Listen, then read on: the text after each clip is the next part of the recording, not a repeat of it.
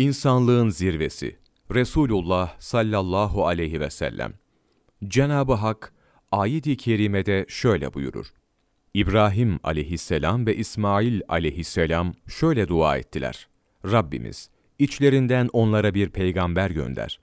Onlara ayetlerini okusun, kitabı ve hikmeti öğretsin ve onları her kötülükten arındırsın. Şüphesiz sen mutlak güç sahibisin, hüküm ve hikmet sahibisin. Bakara suresi 129. ayet.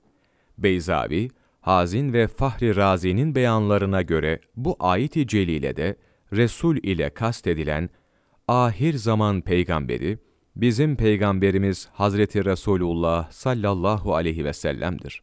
Zira İsmail aleyhisselam ile beraber İbrahim aleyhisselamın neslinden Resulullah sallallahu aleyhi ve sellem'den başka bir Resul gönderilmemiştir. Resul-i Ekrem sallallahu aleyhi ve sellemin, ben babam İbrahim aleyhisselamın duası, İsa aleyhisselamın müjdesi ve annemin rüyasıyım hadisi şerifi bu manayı doğrulamaktadır. Resulullah sallallahu aleyhi ve sellemin annesi rüyasında, Fahri Kainat sallallahu aleyhi ve sellem Efendimizin doğması esnasında, hane-i saadetten Resulullah sallallahu aleyhi ve sellem Efendimizin mübarek evinden bir nurun ışığıyla, Şam'da olan köşkleri ve konakları görmüştür. Resulullah sallallahu aleyhi ve sellem Efendimiz, işte bu rüyaya işaret ederek, ben annemin rüyasıyım buyurmuşlardır. Bu ayet-i celilede, insanlığın eksikliğini tamamlamak için gerekli olan vasıfların tamamına, Resulullah sallallahu aleyhi ve sellemin sahip olduğu beyan olunmuştur.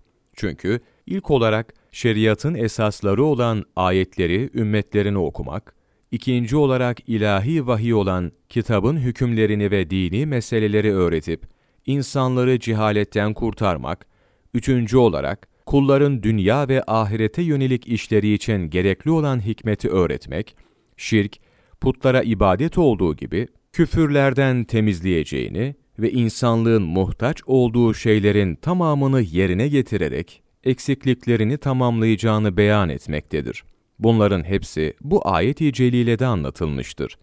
Mahmud Sami Ramazanoğlu Kuddisesi Ruhu, İbrahim aleyhisselam, sayfa 11-12, 10 Kasım Mevlana takvimi.